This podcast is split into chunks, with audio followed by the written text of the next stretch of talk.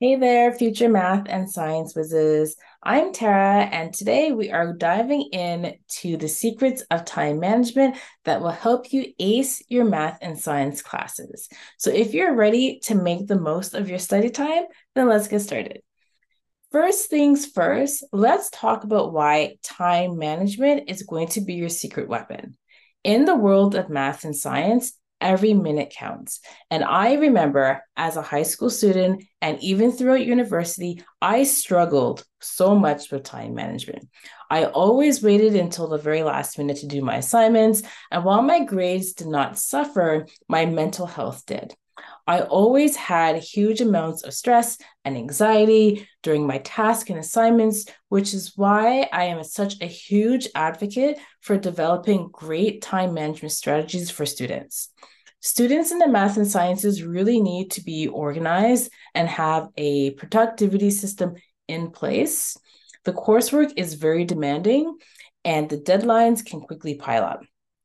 Many students find it challenging to catch up if they get behind in their work. So let's get into some really great time management strategies that will help you reach the next level. Okay, so in this video, I will be sharing with you five time management strategies that you can use to ace your math and science classes. Tip number one is going to be your prioritization. Okay, so when it comes to your math and your science classes, your assignments, it's going to be really essential that you learn to prioritize everything. Okay, so if you have a task that's coming up or something that you can finish off quickly, I suggest you do that one first. This way, it will help you stay on track of all of the workload and it will help you make the most of your study time. Tip two is dealing with effective study techniques. Okay, now we want you to study smarter not harder. And one of my favorite study techniques is all about spaced practice. Now, spaced practice really encourages students to study over a longer period of time instead of cramming the night before. I get it. We've all been there the night before a test and we're cramming a whole month's worth of material into one night. I can only imagine as a student now how stressed out that could be. Now, while our brains almost forget something, it's like they have to work harder then to recall that information. So, spacing out your studying allows your mind to make connections between ideas and build upon the knowledge that can be easily recalled later. Okay, now to try this technique, what you're going to do is you are going to follow a similar schedule that I'm going to outline below. Okay, so day one, you're going to learn the material in class. Maybe perhaps this is a Monday. Day two, you're then going to revisit and review that same material. Day three, revisit and review. After one week, you're going to do what? Revisit and review again. Okay, after two weeks, again, revisit and review. It's important to start planning early at the beginning of each semester, you want to schedule some time each day for studying and reviewing the material. Even if your exams or your tests are months away, it will help you to keep yourself accountable. Okay, now another study technique that works really well for science students is the Feynman technique. Okay, now the Feynman technique is an efficient um, method of learning a concept by explaining it in plain and simple terms. Okay, so it's based on the idea that if you want to understand something really well, you just have to explain it simply. Okay, so what that means is by attempting to explain a concept or a strategy in your own words, you're going to retain that information a lot faster if you're able to kind of remember it in a way that allows you to understand it. Okay, so try out the strategy. What you're going to do, you're just going to get a sheet of paper and then at the top of that page, you're going to write down the concept that you're particularly studying. Okay. Then you're on that sheet of paper, you're then going to explain it into your own words whether you are like teaching someone okay? Now you're then going to go back at the end of you know making all of your notes and review what you have written okay? Now you might want to go back to your own material to your class material to kind of make sure that you have everything written down correctly.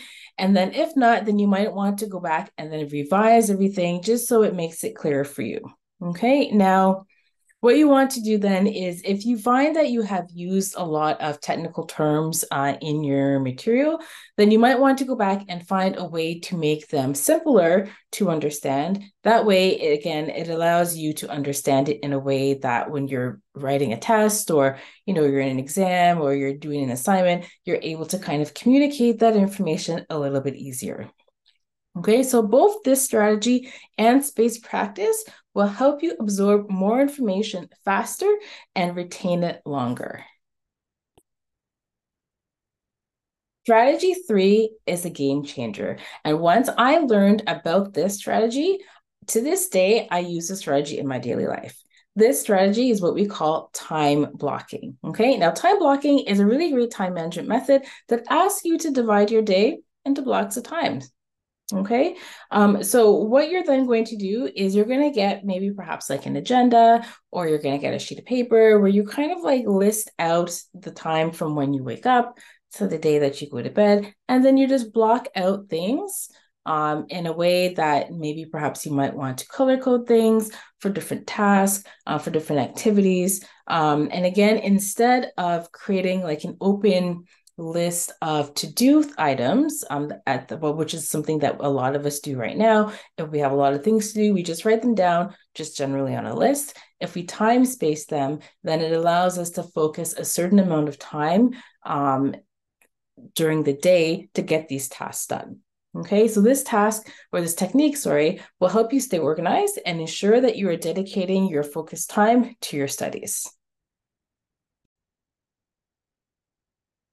Now, tip four is going to be probably the hardest one to crack. Okay. Now, we all deal with, at some point of our lives, procrastination. Okay. Now, when it comes to math and science, here are some really great strategies that you can use as a student to kind of help you procrastinate less. Okay. First, you're going to want to make a to do list. Okay. So, having a small list and achievable goals will help you tackle each one um, meaning that you can kind of like see yourself gradually make that progress towards completion. Okay. Sometimes the thought of completing a task um, that seems very overwhelming um, will, you know, allow you to break out your phone, or you might go and, you know, sit on the couch and watch some Netflix you know, you might get outside and like take a walk. We do a lot of things to avoid doing the tasks that we find daunting. Okay. But again, it's up to you for you to develop some strategies that will help you distract less.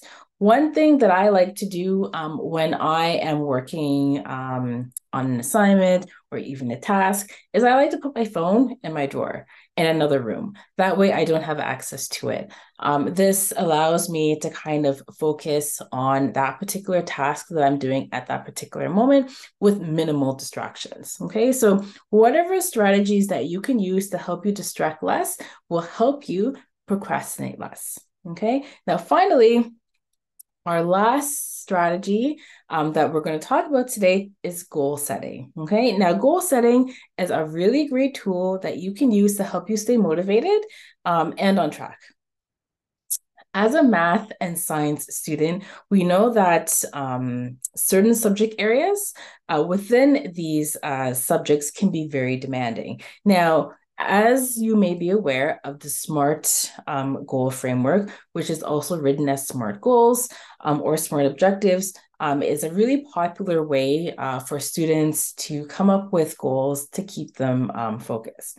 Now, SMART, again, it stands an acronym that stands for, and I'm just going to read this off specific, measurable, attainable, relevant, and time based goals. Okay, so you would take a goal and then you would kind of go through and um, write down all of the items that go under each of those categories. Now, for me, I like to kind of like use a modified version of the SMART goal system for students called SAS. Okay, now SAS stands for specific, action support. Okay. Now, with this framework, students um, they write down a specific goal as well as the actions that they are going to take to get there, as well as who they have in their life, their support system to help them get there. So, for example, if you are a algebra student and you want to achieve maybe perhaps um, 80% on your next algebra test. Uh, one specific goal that you might take or write, write down, for example, might be I want to achieve 80% on my next algebra test. Okay, so for you, your actions would be all of the things that you need to do to get you to achieve that 80%. So maybe perhaps you might write down, um, I will review um, 10 questions each night. I will study one step and two step equations. Uh, I will be able to define uh, key vocabulary when it comes to algebra. And then, in terms of my support system, who as a student do I have in my life that will help me with my study goals? So, for example, that might be your parents, it might be teachers.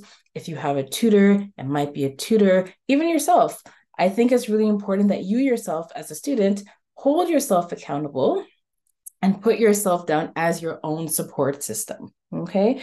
Now, again, it's really important that uh, you identify these goals because it will help you to stay motivated and on track as a student. Okay. So that's it for today. Those were five time management strategies that will supercharge your math and your science performance. Okay. Now remember, the success that you have is within reach when you manage your time effectively. Okay. Now, if you found this video helpful, please don't forget to give it a like, um, a subscribe to the Progressive Center, where we will share more tips like these, um, as well as share it with your friends, your colleagues, uh, your parents, and whatnot. Let's conquer all of those math equations, those science problems together. Um, and by the way, if you would like to learn more about how we can help you achieve your math goals this year um, in our Conquering Math and Science program for high school students, please reach out to us um, because it may be a great program for you to help you uh, get on track. Um, thanks so much for tuning in, and we'll see you in the next video.